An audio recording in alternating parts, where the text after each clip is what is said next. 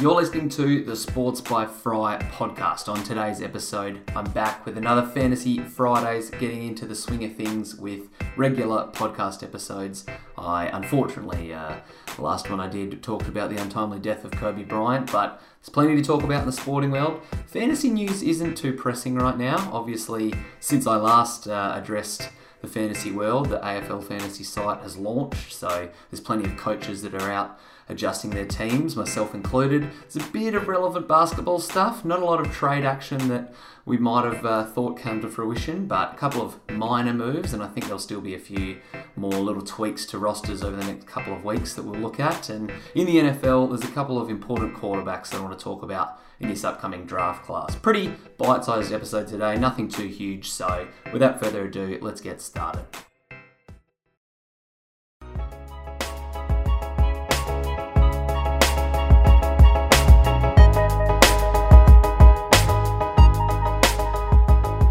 G'day, Sports by Fry fans. Thank you for tuning in to another episode of the Sports by Fry podcast. Hope you're listening to this episode ready for a fantastic weekend.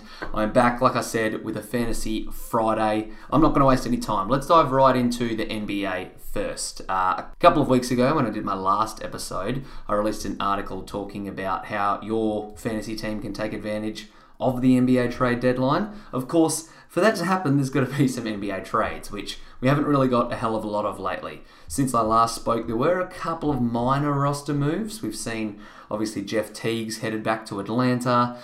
Kent Bazemore and Trevor Ariza swapped teams, and interestingly, Willie Cauley Stein moved from Golden State to Dallas, which, from an actual basketball perspective, I think is a pretty good get for Dallas, but not going to have a huge impact on the fantasy world. In that article that I already talked about, I spoke about how if Kevin Love gets traded, maybe you want to look at adding someone like Larry Nance, who's actually probably not on your waiver wire anymore. He's playing pretty well of late. Maybe a little interest in John Henson if uh, he gets a couple more minutes. Could be a solid streaming option for some blocks and boards. Kyle Kuzma's another name doing the rounds through the rumour mill. Don't think he's going to get traded. The Lakers seem pretty content to maybe uh, have a bit of a play in the buyout market, but otherwise their roster is going to stay pretty pat, I think.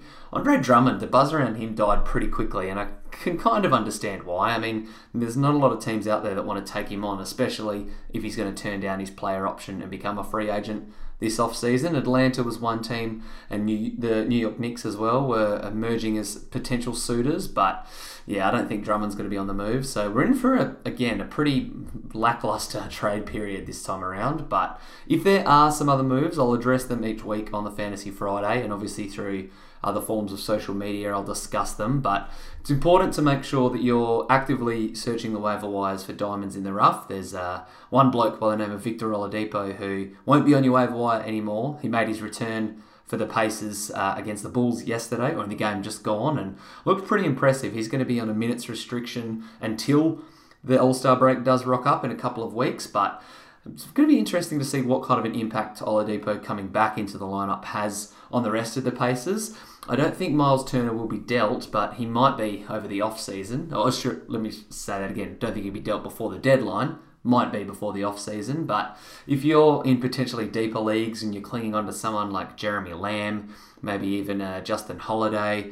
Those type of wings are going to be the ones that suffers from Oladipo coming back into the lineup. If you were smart and you stashed Oladipo on your bench, or maybe even drafted him and put him in an IR spot, then he could be a huge factor down the rest of the uh, fantasy season. There's probably, depending on your league, about five or six weeks left of the regular season matchups before you launch into the playoffs. So there is still a little bit of time to make some trades and wiggle uh, your roster around. But yeah, Oladipo is someone that's going to be a huge factor towards the end of the fantasy year. Speaking of Oladipo and waiver wire moves, let me quickly go through a couple of dudes you might want to add or drop, depending on where your team is sitting. From an ad perspective, I want to try and weekly, I'm going to talk about a guy who maybe is uh, going to be floating on your waiver wire, depending on the size of your league, and then one dude who has a bit of a lower ownership. So the first dude I'm looking at is Jerami Grant from the Denver Nuggets. Had a pretty impressive uh, last couple of weeks, actually. His ownership shot up by nearly 30% in all ESPN leagues. The small forward, power forward eligible dude had six threes in his last game against Memphis, had 21 points, and he hasn't been shy from uh, shooting the rock. He had three threes in Houston previously, had a couple of other high scoring games in the past, and in the last fortnight or so, the or last 10 days, I want to say, the lowest scoring game he's had was when he had 14 points against New Orleans, but he's still chipping in a handy amount of boards, getting a couple of dimes and steals, and also handily contributing in blocks. So Jerami Grant is someone who's having a fantasy impact across the board. Not mind-boggling numbers. The six threes against Memphis is a bonus, but if he's out there currently sitting in just under 55% of ESPN teams, you might want to consider making a move for him. If you need a big man, someone that I think at least while uh, Enes Kanter's out, that you might want to consider is Daniel Theis. He, again, has seen his ownership spike with Enes Kanter injured, and he's someone who actually I picked up in one of my fantasy leagues not too long ago. But Theis doesn't produce a hell of a lot other than rebounds and blocks. Gets a couple of points every now and then. He scored in double digits for four straight games, but with Enes Kanter in the lineup, it's going to have a bit of an impact on his production. So while Kanter's sidelined, you might want to take the punt on Theis, who is owned in 39% of teams. He's played over 30 minutes in his last three, so if you need some big man help, you might want to turn your attention to Theis. Rightio, who should you drop? Now, this one might be a bit of a contentious call, but I think it's okay to drop Marc Gasol. Before you start panicking and uh, delete this podcast episode, just hear me out. I know Gasol is a big name and he's been obviously a champion with the Raptors and he's playing solid basketball. This year he hasn't really lived up to expectations. He's injured again with a hamstring strain. However, this time it's a separate issue, the Raptors are saying. So he'll miss the upcoming game against Cleveland, but it's a bit uh, up in the air if he's going to miss any other time after that. But he's shooting just 42% from the field at the moment, averaging a tick under eight points and six and a half rebounds. There's a lot of coaches who have jumped off the bandwagon since he got hurt again. His ownership is sitting at about 58%.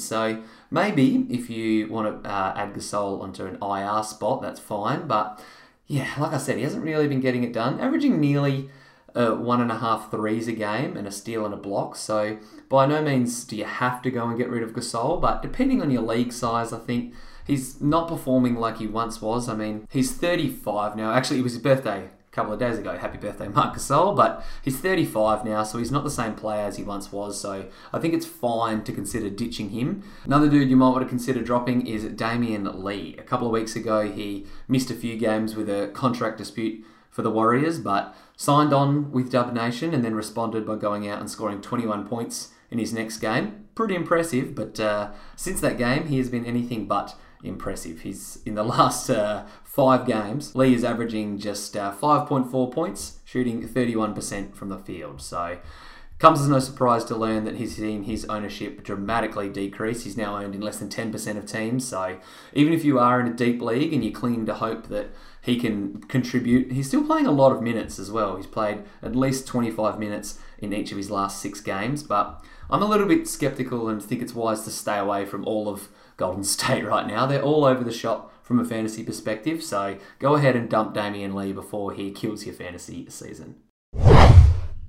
That's all the basketball bits I've got. Let's quickly talk about some NFL stuff. So, there's not really a lot of fantasy stuff to talk about. The Super Bowl's coming up uh, next Monday Australian time over the weekend in America. So I'm going to do the next couple of days my uh, preview podcast and article for that, which you can check out. But Obviously, with a lot of NFL teams not in action, everyone's turning their attention towards the draft. Now, I haven't gone on a podcast to talk about Joe Burrow's championship game since he lit it up against Clemson. So, just quickly, if you don't know, Joe Burrow is the quarterback of the LSU Tigers. He is going to be the number one overall pick to the Cincinnati Bengals. I don't think, even if the Bengals want to try and get fancy, they're going to pass up on the chance to draft a potential franchise dude. And Joe Burrow looked everything like a franchise guy on the national championship stage. The Tigers fell down 17 to 7 against Clemson, and Burrow looked not shaky, I don't want to say, but the Tigers just couldn't really find their groove, and then they clicked and scored three straight touchdowns to end the half. And from there, Joe Burrow pretty much looked invincible. He set multiple records throughout the national championship game. He threw the most passing yards in a title game, 463. He was uh, responsible for six touchdowns in that game, threw for five, and ran one in himself. That also helped him throw the most passing touchdowns in a single FBS season, and the most touchdowns responsible for in a single FBS season with 64 as well. So Translation from a lot of those numbers, he dominated on the big stage, he dominated all year. There's an article that I've been toying with writing for a while about how Joe Burrow maybe put up the best collegiate season of all time, from a quarterback anyway. I obviously haven't watched every season of college football, so it's tough for me to say, but I'll do a bit more research before I put that out there. But there's a chance Joe Burrow could push his way into top 10 calculations. We saw number one overall pick Kyler Murray a year ago be the eighth highest scoring quarterback from a fantasy perspective, and there's no reason why Burrow couldn't put up similar numbers in his rookie year. It'll depend a little bit on what the Bengals surround him with, but they've held on to AJ Green. They said they didn't want to trade him throughout the season, even though a lot of people, myself included, thought it was a wise move to do so. So if Burrow has a weapon like AJ Green and the Bengals can quickly retool their offense to give him a couple more uh, weapons to use and some other targets to utilize on offense, then there's no reason why Burrow couldn't be a top 10 scoring quarterback in 2020. One dude who we won't see in 2020 in the NFL from that championship game as well is Travis Etienne a dominant Clemson running back who didn't really have the greatest championship game, but he said he's going to return for his senior season of college football. So don't forget the name. We will be drafting him uh, highly in the 2021 season, I reckon. Similar to uh, Josh Jacobs, we could see him have a big impact in his rookie year. Obviously, depends on how he plays in his senior season and where he lands, but I'm very high on Etienne, so remember that name. The last draft prospect that I want to talk about is Oregon Ducks quarterback Justin Herbert, who in the last few weeks and months has actually helped his draft stock rise and is looming as a potential fit with the LA Chargers. They recently, just as early as this week, said that they're going to part ways with Philip Rivers and they don't think they're going to bring the 36, 37 maybe year old quarterback uh, back to Los Angeles. So that means they're going to be in the market for a quarterback. They could go out and try and get one in free agency. But considering they hold the sixth overall pick in the draft, I'd be surprised if they didn't try and take someone with that selection. Tua Tagovailoa would definitely be in their thinking, but Miami holds pick five, and unless someone trades up, maybe with Detroit at pick three, I think they have three, maybe four, depends on where the Giants is. Uh, either way, I don't think anyone will be trading up to grab Tua ahead of Miami, which leaves Herbert perfectly poised to join the Chargers at pick six. Now, Herbert's production has kind of divided a lot of collegiate scouts. He improved with every season that he played, but he made a big jump between his sophomore and his junior season, which led a lot of people to believe that he would declare for the draft, but stayed for his senior year at Oregon and didn't really take another step up in production. He completed 7% more of his passes, so he finished the year at about 67% completion rate and threw for nearly 3,500 yards, but he probably most famously uh, captured a lot of scouting attention with his performance against Wisconsin in the Rose Bowl. While he only threw for 138 yards, doesn't sound like a hell of a lot, didn't even throw a touchdown. He did actually run in three uh, touchdowns with his legs, ran for 29 yards on nine carries for three TDs. So, again, doesn't sound like a hell of a lot, but those runs weren't just, even though it was short yardage, there was a lot of designed runs for him, and the Oregon team since then has said that obviously this is something that they wanted to incorporate into their offense throughout the year. Why they didn't as much, I don't really know. But if Herbert could show off those skill sets, maybe it's tough to see where he's going to fit at the Chargers. There's again a lot of weapons around him, so I don't know if I'd love drafting him as a fantasy option, but maybe if Carolina at the very next pick wanted to go with Herbert and move on from Cam Newton, that could happen. But again, with a lot of these guys and a lot of these fantasy rookies, it depends on where they land. But Herbert is someone that is rising in mock drafts around the country and is definitely generating a lot of buzz. So if he does land in a fantasy friendly environment, could be worth taking a late flyer on him in your draft close this out with some AFL fantasy stuff. I'm not going to sit here and talk too much about AFL fantasy. I'll probably have a couple of designated podcast episodes for AFL fantasy in particular, but I want to talk about a couple of the deck of Dream Team pieces that I've written so far. At the moment, there's five up on the Dream Team Talk site, three still to come. I think my next one is on Monday, maybe Tuesday. I'd better check that out, but just going to spend 60 to 90 seconds talking about the dudes who I've written about and providing a little bit of my two cents. So the first one that I spoke about is Nic Naitanui. It's over nearly over a month ago that I read about Nic Nat now, and he's only priced at 471 grand. So for a lot of fantasy coaches, that is going to be very tempting in the ruck department. There's plenty of value this year in the rucks, so for that reason, I think it's a little bit too risky to go with Naitanui. It surprised me to learn that he's nearly in 15% of teams at the moment, but that number's going to fluctuate throughout the preseason, so watch this space. But I think there are better options out there. Sam Jacobs is someone that only costs about 40 grand more that I have much more faith in. Scott Lycett he's probably 100k more than Sam Jacobs. So pretty considerable price jump, but I think Nic Nat is a little bit too risky, and for that reason, I probably advise not starting with him, but each to their own. Similar can be said with the next bloke I wrote about in Michael Walters. He's priced at an average of 94 after his best fantasy season of his career last year, and while I think that Walters will be a premium forward this year, don't know if paying up for him to start with is the right idea. In your fantasy starting side, obviously you want to have some of these big guns. Lachie Whitfield is someone whose ownership is right up there as one of the top handful in the league. Could see Michael Walters, again, becoming one of the top five, top four forwards in this season, but I don't know how much better he can go than the 94 average that he's priced at. He could prove me wrong and average 100 plus, especially if he chalks up a lot of midfield time. So we'll have to keep our ears glued to the ground to see what Justin Longmuir has in mind for Walters this season. But for now, I think we view him as more of an upgrade target rather than someone to start with.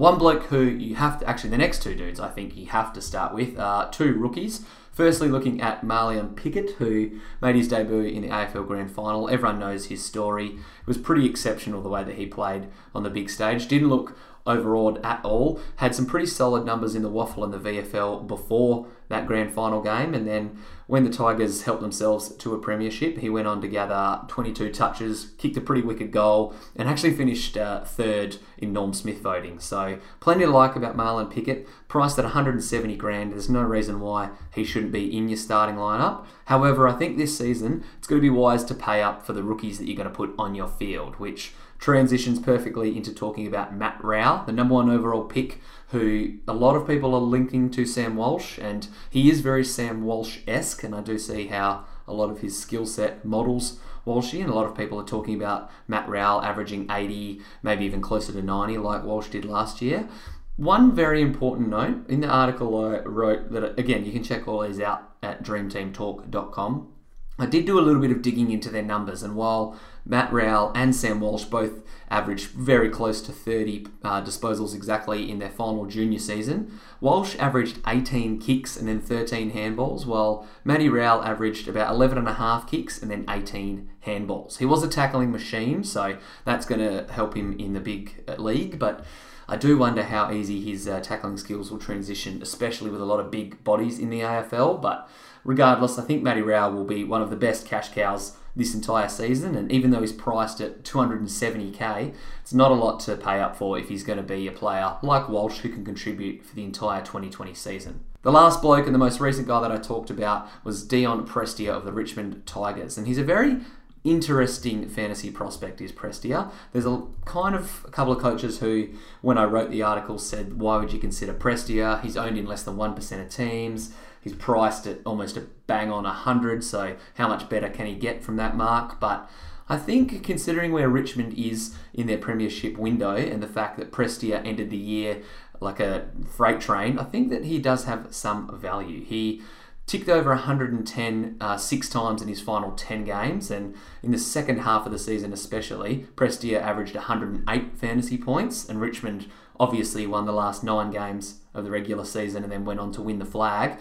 In two finals, he scored back to back 123s, and in the grand final, only had 74 points, but he did have 41 of them in the first quarter alone. So, Prestia is going to be a very interesting one to watch. I think how well he'll perform will depend a little bit on where Dustin Martin lines up to start the year. If Martin is in the forward line and we see him kind of reserved throughout the year, and then the Richmond Tigers unleash him in the middle of the ground during finals, then that could see Prestia become a huge fantasy factor. But if Dusty is in there and Trent Cotchin's healthy, then it's hard to see Prestia boosting his average up much from the 99.4 that he averaged a year ago. So watch this space. He's someone that you should definitely consider for your draft side. Could plug him in, and he's going to play 20 to 22 games, and again get you close to 100 points week in, week out. And that is all I've got for today's Fantasy Friday. Thanks once again for tuning in. I'll be back. Probably next episode will be Super Bowl preview orientated, but I might release that on Saturday or Sunday, and then following that, I'll be doing a little bit of a wrap up, probably in the next Fast Five early next week. But uh, apart from that, thank you for listening to this episode. Till next time,